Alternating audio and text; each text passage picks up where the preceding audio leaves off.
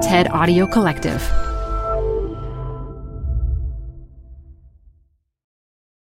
Hi, I'm Debbie Millman. Canva is great for designing visual content for work, no matter what industry or department you work in. Now, your next presentation with Canva Presentations. Start with a professionally designed template and use it as a springboard for your design. It's a serious time saver. Time to present but can't be there in person? Enter Canva Talking Presentations. Record yourself presenting and add your talking head to your slides so your audience can watch your perfected presentation anywhere, anytime. Start designing today at canva.com. Designed for work. Apple Card is the perfect cashback rewards credit card. You can earn up to 3% daily cash on every purchase every day. That's 3% on your favorite products at Apple, 2% on all other Apple Card with Apple Pay purchases, and 1% on anything you buy with your titanium Apple Card or virtual card number. Visit apple.co slash card calculator to see how much you can earn. Apple Card issued by Goldman Sachs Bank USA, Salt Lake City branch, subject to credit approval. Terms apply. This is Design Matters with Debbie Millman from DesignObserver.com. This is the 10th anniversary of the podcast. 10 years of designers and other creative types talking about what they do, how they got to be who they are, and what they're thinking about. On this podcast, Debbie Millman talks with Scott Clemons about one of the great printers and designers of all time. This is an individual who not only put great uh, literature into print for the first time, but did so in a format that made literature portable for the first time. Here's Debbie Millman.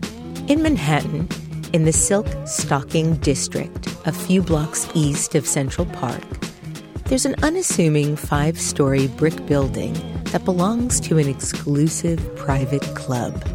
This club is entirely dedicated to books, specifically to the art and craft of book production. The president of the Grolier Club, as it's called, is Scott Clemons. This is not his day job. During business hours, Scott Clemons is the chief investment strategist for Brown Brothers Harriman. He joins me today to talk about his life and the fascinating history of books and design.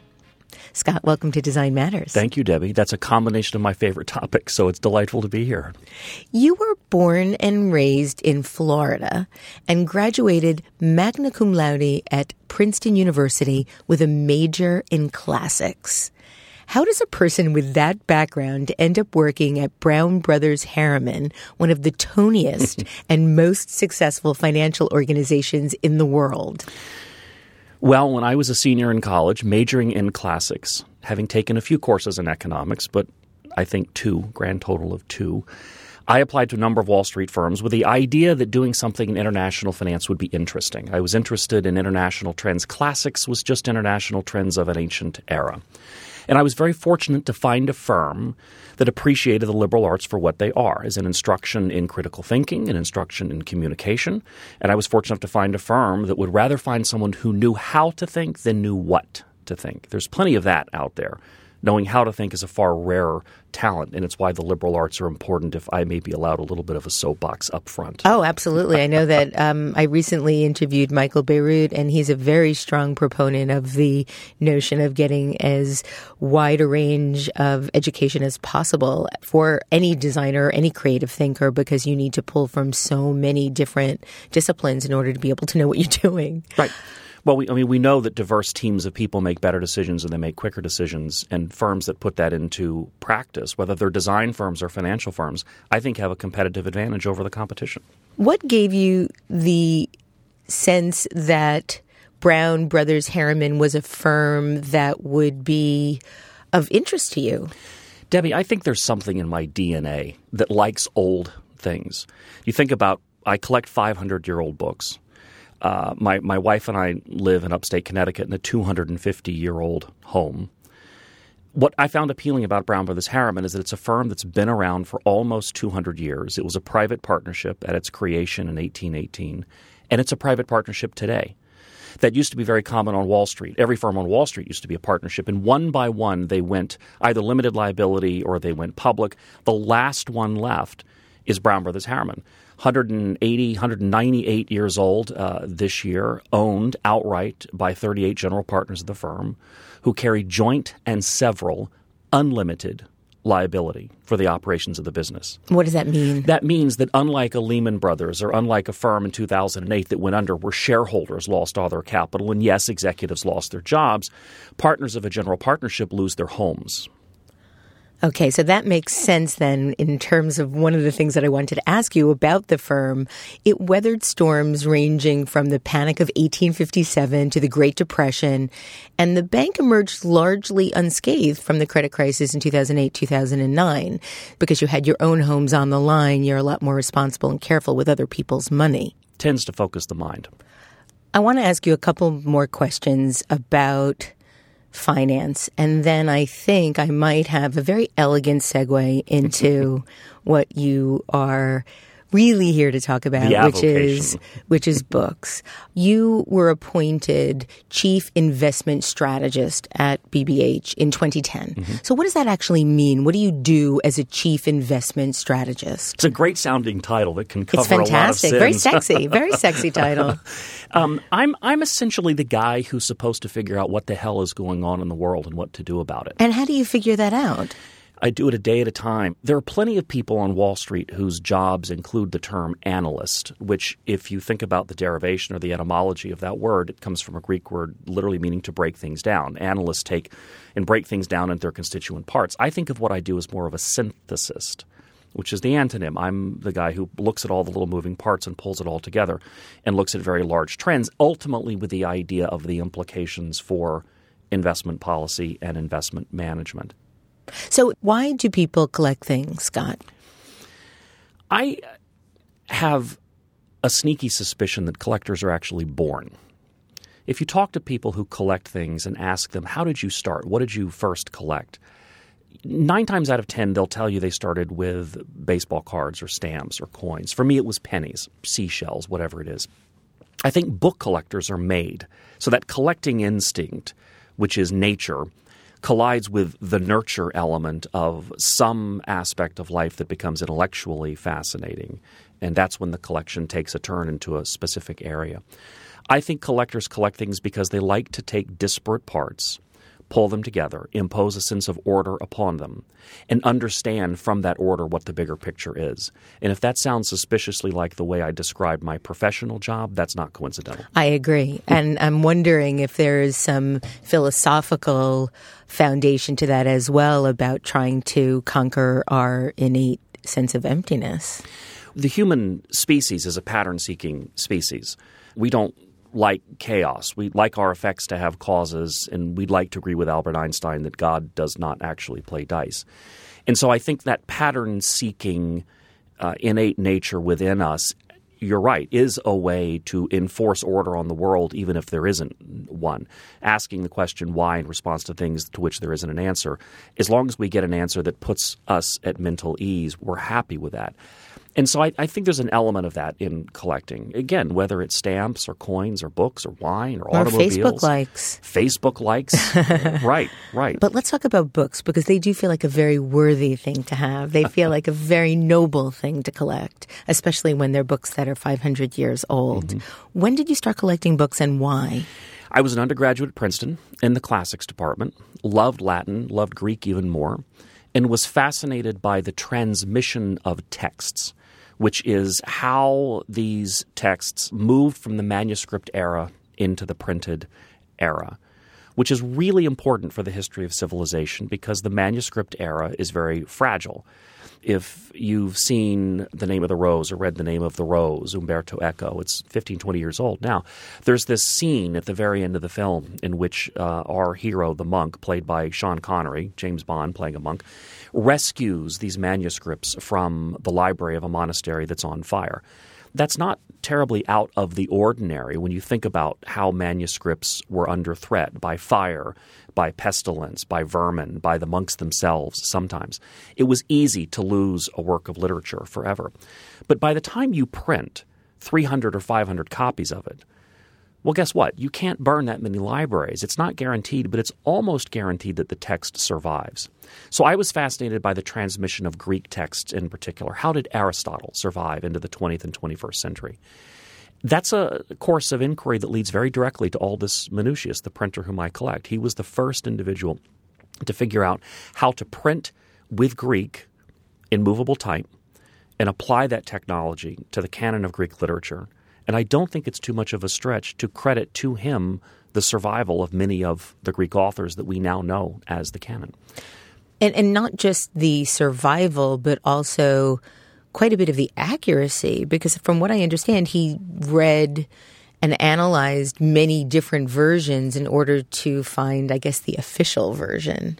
It's well, maybe not an official version, but at least a better version. Right. He, he, was the first to appreciate that if you looked at multiple manuscripts, maybe the truth lied not in any one of those manuscripts, but some combination of the three.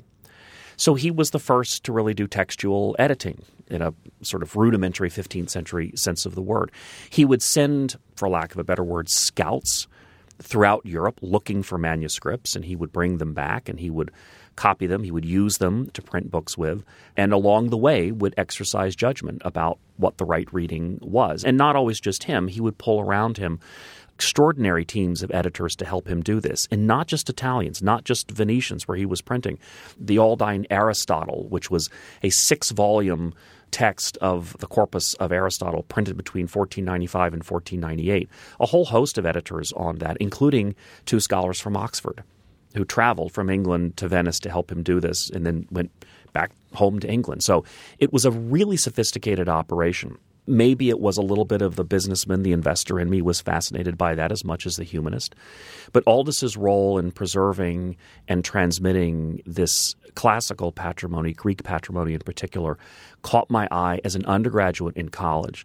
I was very fortunate to be surrounded by a good library at Princeton, a good special collections, but also very good book people.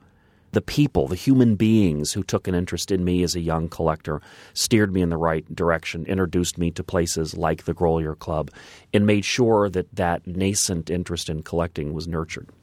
You are the president of the Grolier Club. In addition to all the other things that you're doing, you are the president of this club. Can you describe the Grolier Club and what it does? Sure. Club was founded in 1884 originally as a club for collectors of rare books and manuscripts. It's evolved since then. So 132 years later, it's about 800 members of which 250 roughly are here in the tri state New York area, but the rest of them are scattered far and wide, including internationally. It's really, I think of it as the Republic of Books. We're the capital of the Republic of Books. And our members still include collectors like myself, but we also include book designers, binders, paper makers, paper designers, curators, librarians in the special collections area. And the common interest is uh, a passion for and interest in not only books, but works on paper. So we have collectors and curators of maps. Just over the weekend, I was in Boston visiting one of our members who collects decorated papers. And in his basement, there are 18,000 images of marbled papers and printed papers going all the way back to the ninth century. So it's a strange place in that regard, but a delightful place as well. Importantly, and I think uniquely, I'm not aware of any other club that is also a 501c3 organization. So, although we are a private club, our clubhouse on East 60th Street is open to the public between 10 and 5, Monday through Saturday. There's always an exhibition in the main gallery on the main floor, and there's a smaller exhibition gallery upstairs.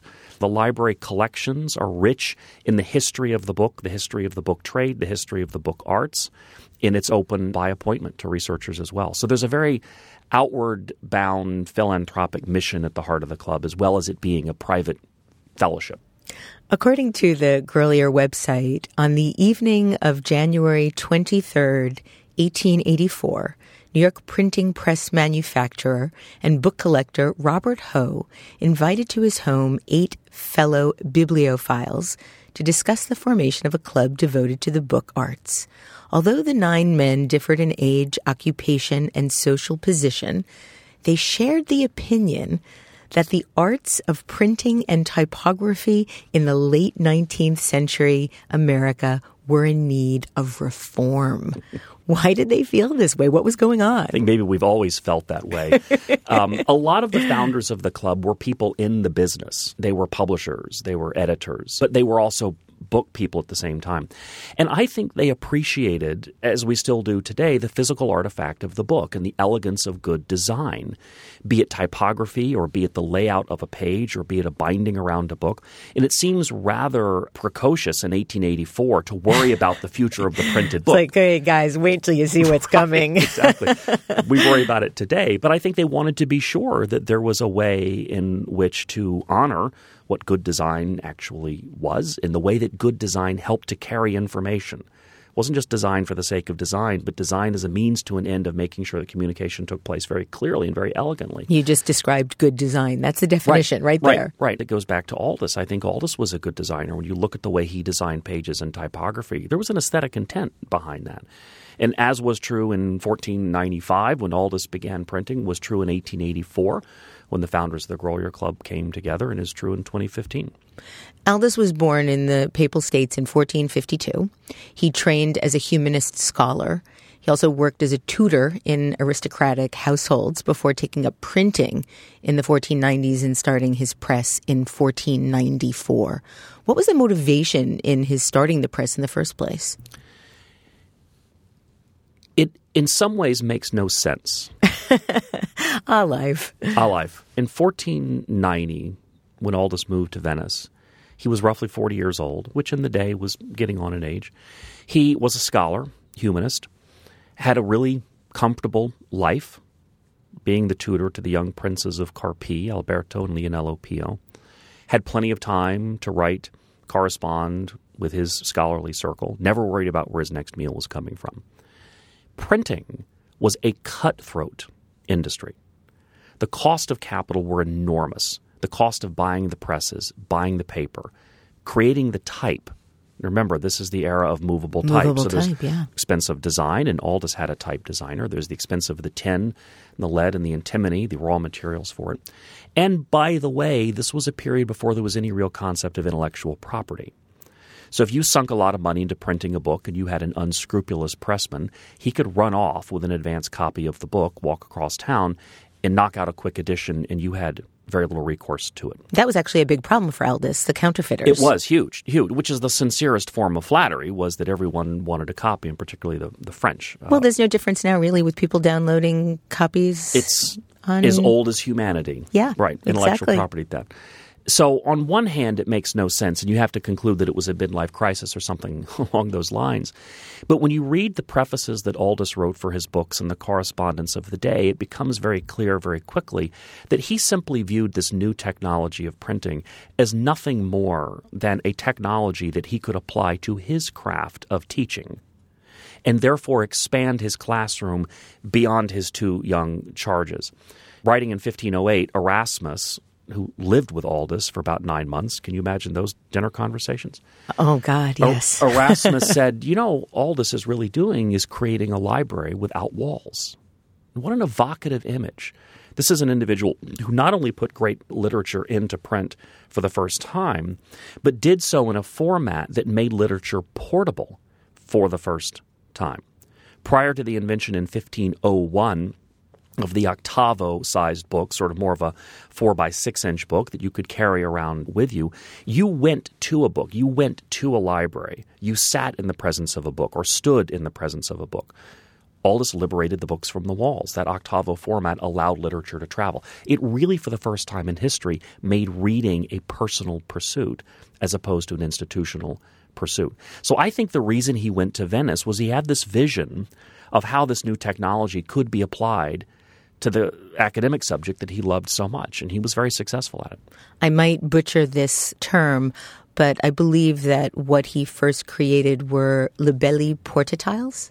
Libelli portatiles. I Close. butchered it. Not bad. Um, portable books. That was his own phrase for the books that he printed. He also used a Greek word, enchiridion.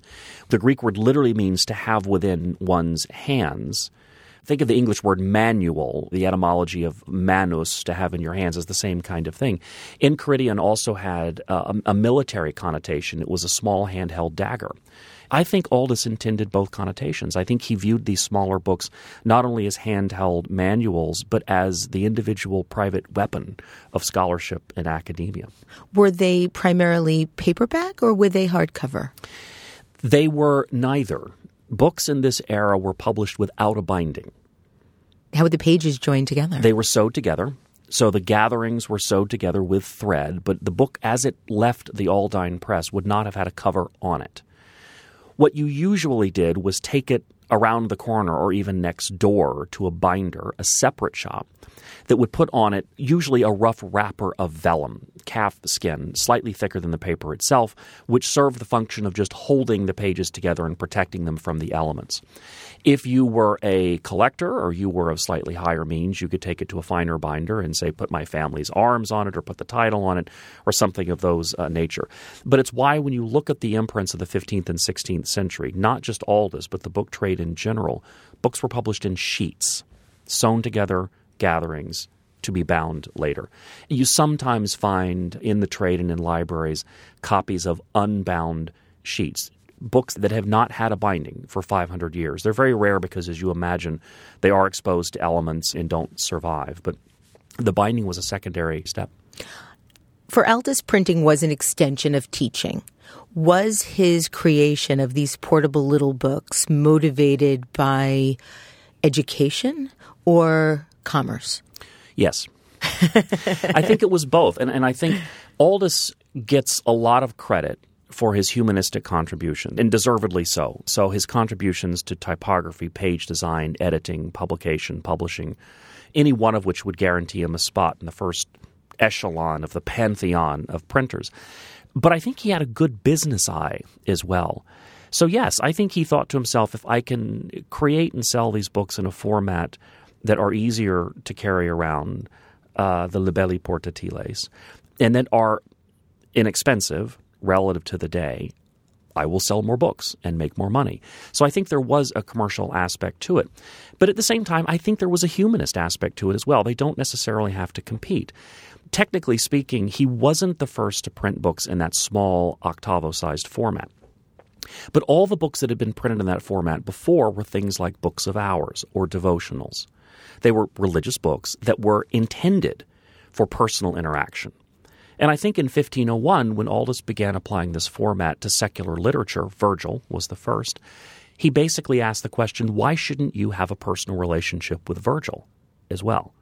Why can't I use this format for Virgil and for Horace and Homer and Sophocles and Euripides so that your interaction with them can be as personal and one on one as your interaction with the Book of Hours? Interesting that the Grolier Club came at a time when the founding members felt that the book business and the typography business was in great need of reform.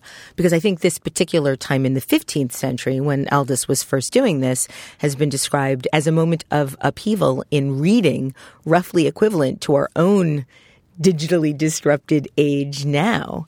Why was that happening at that time? Well, they're paradigm shifts in communication. And if you want to go back to the very beginning, a very good place to start, we used to sit around the campfire and tell stories.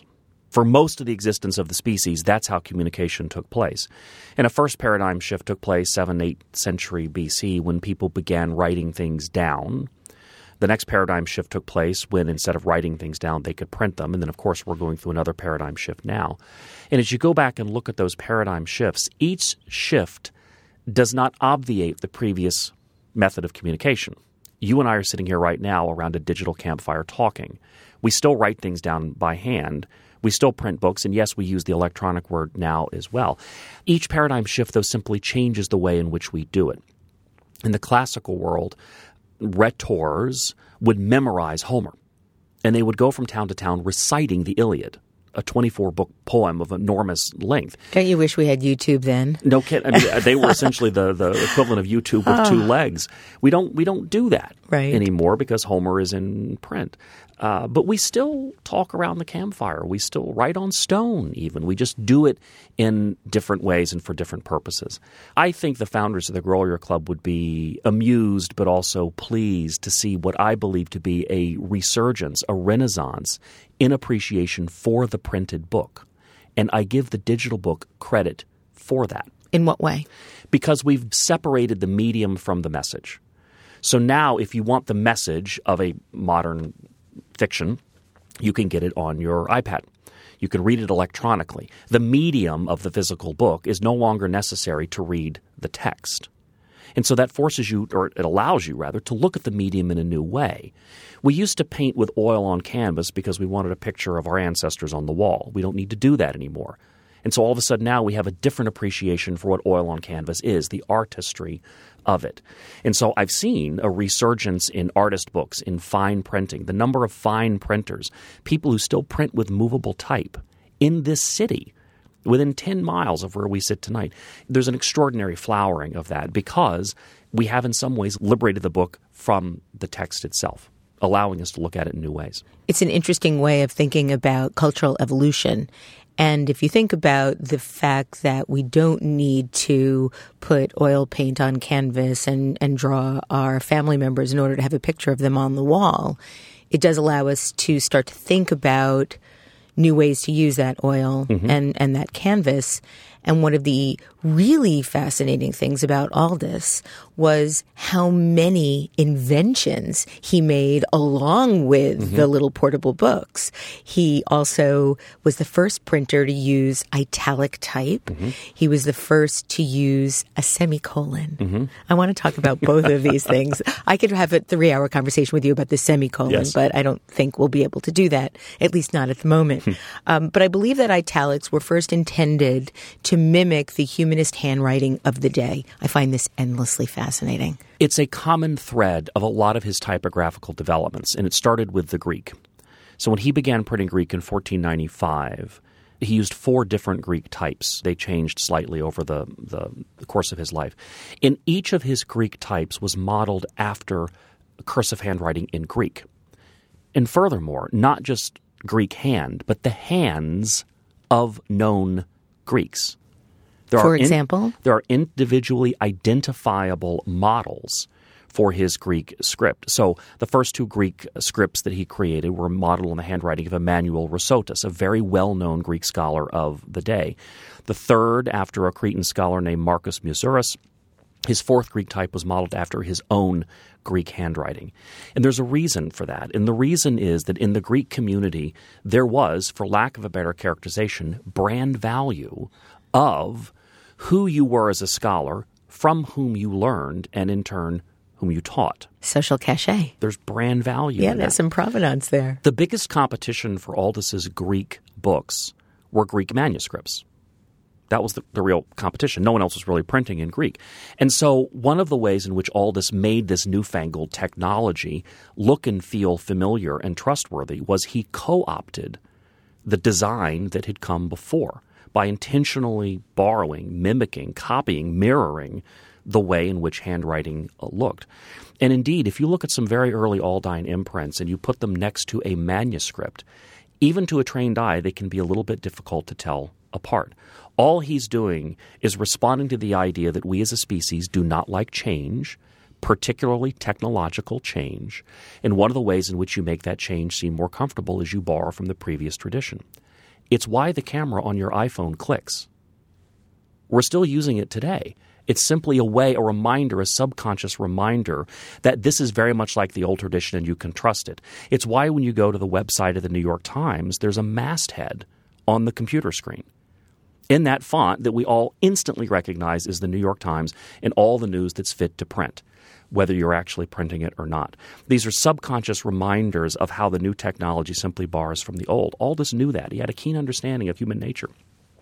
And yes, the italics were the same way. That was very much mimicked on a cursory handwriting of the day, and it was intended to send that subtle signal of you can trust this. This is simply a manuscript made by machine. Aldus first used italics for five words in a 1500 edition of the Letters of St. Catherine. Do you remember what five words were used? Oh, I didn't know there was going to be a quiz on the on the. Uh, I couldn't find it in my research. in the first gathering of the book, there's a one full page image of St. Catherine of Siena, and she's holding in one hand a heart and in the other hand a book. And within the book are inscribed the words Jesu Dolce, Jesu Amore, sweet Jesus, my love Jesus. And in the heart is just the word Jesu, Jesus. And the way that would have been done is that a wood block would have been cut, incised in wood, and little holes gouged out in the type, the movable type, set in the wood, in the little holes in the wood, and then printed. That was in December of 1500, the imprint of that book. And it was a trial, and it was evidently successful because by April of 1501, four months later, Aldus printed the first book in italic type, the Virgil, collected works of Virgil, which, by the way, was also the first book he printed in octavo. It's an extraordinarily important book for both of those uh, reasons. and do you have a copy of that book? I do have a copy of that book. Where did Yeah. you find it? How did you find it? That book I bought many, many years ago when I was living and working in London, which, if you ever decide to be a rare book collector, find a way to go live in London because there are secondhand, antiquarian, used, rare bookshops sort of around every corner. Do you get a special sense of joy or satisfaction or fulfillment finding these types of treasures? I think every collector feels the thrill of the chase and the thrill of acquisition. This past weekend was the Boston Antiquarian Book Fair, and I found a few things there, one of which I was aware of and was glad to finally find it, one of which I had never seen before. And what what were these? What books were these? These were later books printed by Aldus's son. We focus primarily on Aldus, but the economics of his press were so successful that the press lasted throughout the lifetime of his son and then his grandson. Venetian printing presses usually lasted about 18 months. Again, very cutthroat industry. The Aldine press lasted for over 100 years. So he did a number of things right along the way. In the 1540s, his son printed some, uh, it wasn't really a series, but a collection of Italian plays. And they were meant to be used in the theater, and, and they were used in the theater, and they were therefore used to death in the theater.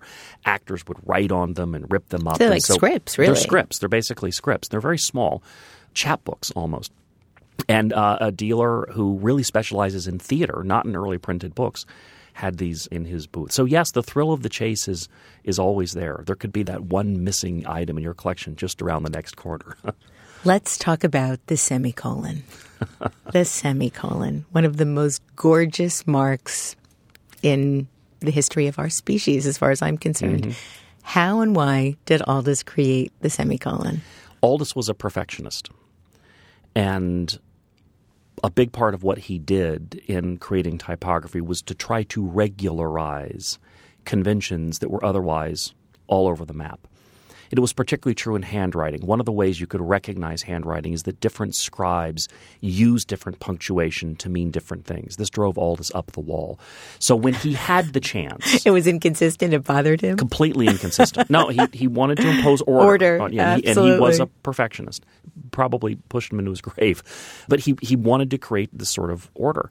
And in the opening page of a little tiny book called uh, De Aetna, written by Pietro Bembo, Ah, bimbo. it, we'll come back to that too. Yes. Um, in the very first page, Aldus needed a punctuation mark that was a little bit stronger than a comma, but not quite so strong as a full stop.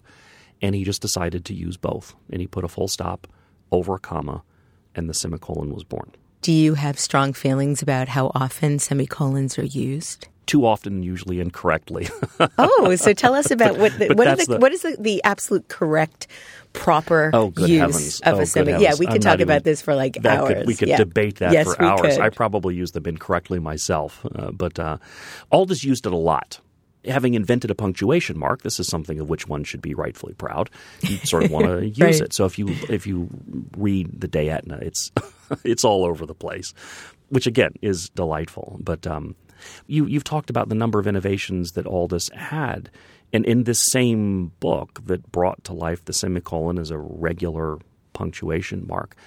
Aldus used a new Roman font. So not the cursive of the italic, not the Greek, but a Roman font. And Roman typography was reasonably well developed, so he gets no credit for inventing it. But he did refine it in a new font in this book that was so elegant. It looks so modern and clear when you look at it today that it's inspired typographers ever since. And so any type that you see that has the word Bembo in the title is a, um, a descendant of that type in that book. Bembo had nothing to do right. with it. Right. The book was by Bembo. The typography was created for that Correct. book, and that was named Bembo. Correct. Bembo just got lucky He to did have had his indeed. book, for Oh, which yeah. he paid. It was a the book itself is almost trivial. Pietro Bembo took a trip to Mount Etna with his father and came back and thought that was a lot of fun. I'd like to write that down for posterity. He called his friend Aldus and said, "If I paid you, would you print this?" So it was sort of frivolous. It was it almost was a vanity contra- project. oh, it was a vanity project. There's no Yeah. question about it. It just seems to be a vanity project that's had lasting impacts on typography for 420 years, 520 years. Yeah, 1496. It's incredible. Let's talk about now. I'm going to try to say this correctly. I don't want to butcher it too badly. Hypnerotomachia polipali? Polipali. That's very close. That's very good. It's a mouthful. The Hypnerotomachia Poliphili. Okay, thank you. This is considered both the most beautiful and most unreadable book in the history of our species. Why both? true, true on both counts. Uh, printed in 1499, it's anonymous, although the name of the author is cleverly hidden in an acrostic in the book itself. It's written in a curious amalgam of Latin and Italian. It's Pidgin Latin or Pidgin so I think this is where James Joyce got his idea for some of his there's, books, there's right? a lot of similarity there. Yeah, there's a lot of similarity. The text itself is a fantastical text. There is actually an English translation that's now available that was printed maybe only 10 years ago, and it's pretty good. It's the sort of thing that you can make your way through it. If you know French and Spanish, then you can fake your way through Italian. It's that. You can read the book. The text itself, the title, Hypnerotomachia Poliphili, is a completely made up word that means something along the lines of the struggle of love in a dream by Polyphilus. And Polyphilus, our hero, goes in search of his lover Polia. And as he goes through the search, he wanders through these fantastical landscapes and has these fantastical experiences. And he finally finds her in the end, and all is well. So, as you can imagine, you can read into this book anything you want to read into this book. It was Sigmund Freud's favorite book, perhaps for obvious reasons. You can read out of this book anything you want to. The book alone is extraordinary. What makes it more extraordinary is the illustrations. So rare for the time and rare for Aldus, there are woodcuts on almost every page. And the integration of those images with the type has no precursor. It's almost as if it sprang fully formed from the press. It de novo. Books had been printed with a woodcut on one page and explanatory text on the other. Aldus merged them together. so it's really the first graphic novel. it's got an element of graphic novel to it. It's not just graphics, but the graphics tell part of the story. They are a carrier of the message in as much as the text is as well. It sounds to me that this was also a major influence for Laurence Sterne for Tristram Shandy. It's been a major influence on any number of things. I would say yes. It was certainly for Renaissance designers, for Renaissance artists. The images within the book were inspirations and source material. For later woodcuts, for later painters, would reach back to the Poliphili as inspiration for their design. Now, I understand that the typeface used in the Poliphili was created by type designer Francesco Griffo of Bologna. Um, can you tell us any more about the typeface? It's a Roman typeface. This is before Aldus invented italic type. So it's a Roman typeface. Francesco Griffo da Bologna was a type cutter who worked for Aldus. He was a designer in every sense of the word. He helped Aldus design the Greek types and the italic type.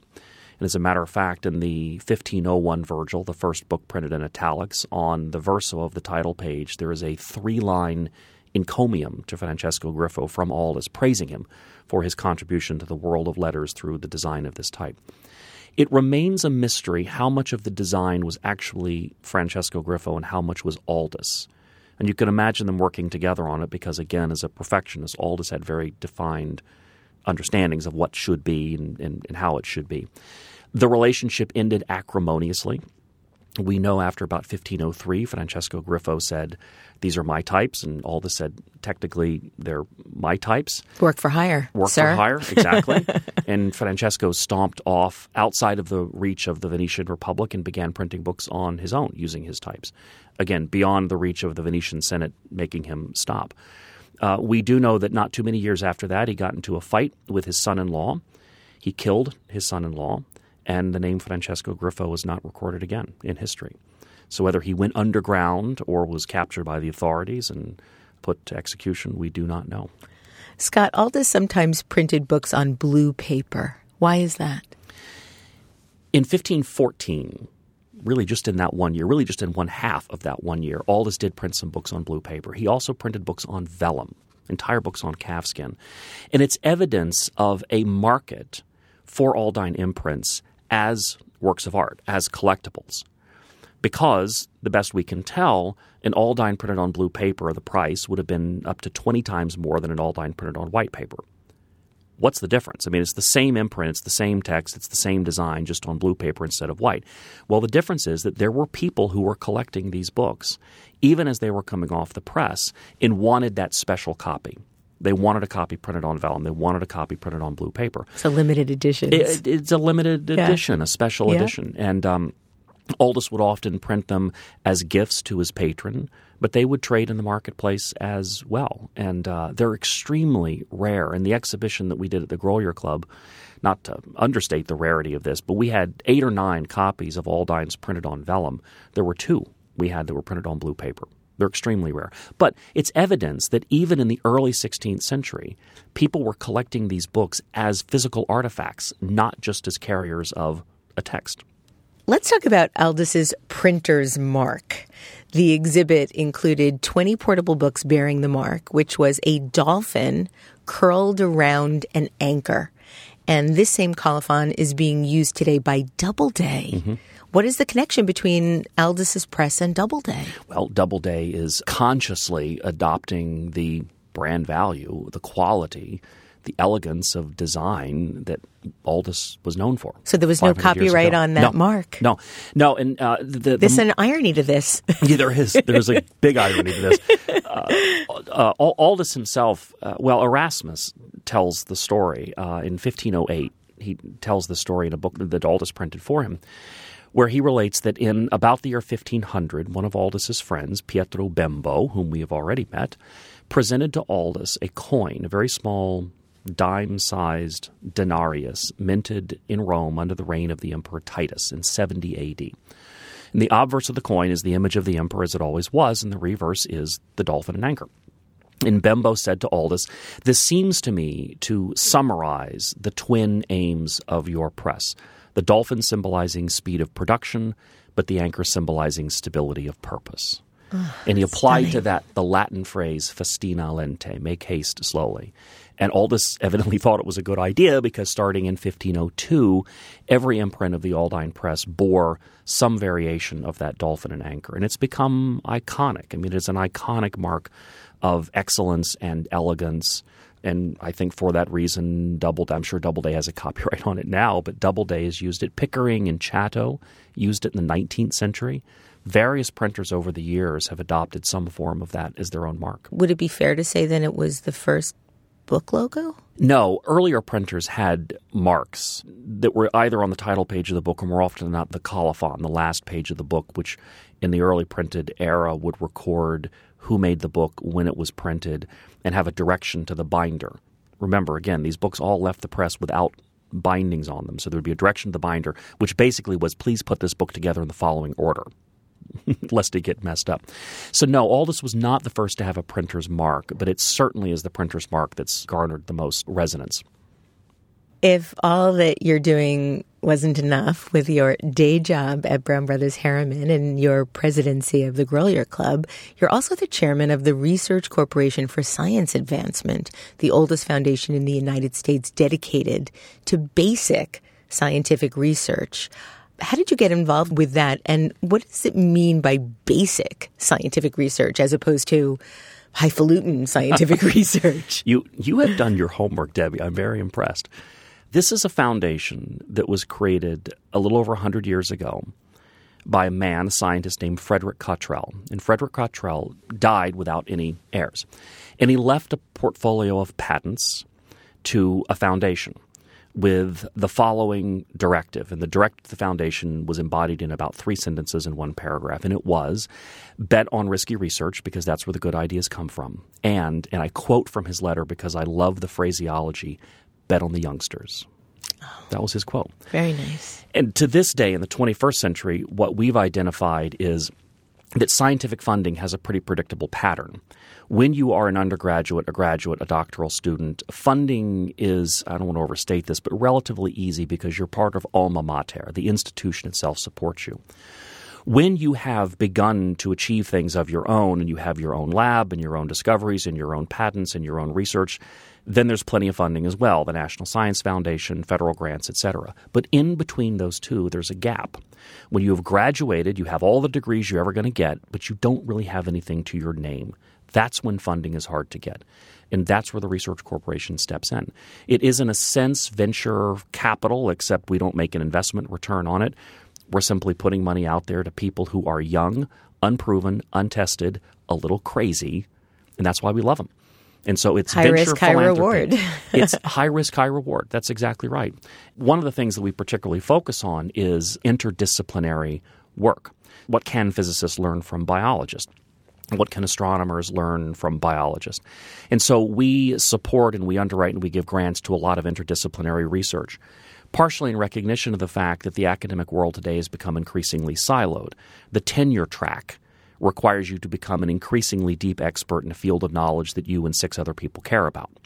But the history of humankind, which goes back to my other avocation, how does knowledge progress, is always interdisciplinary, always interdisciplinary.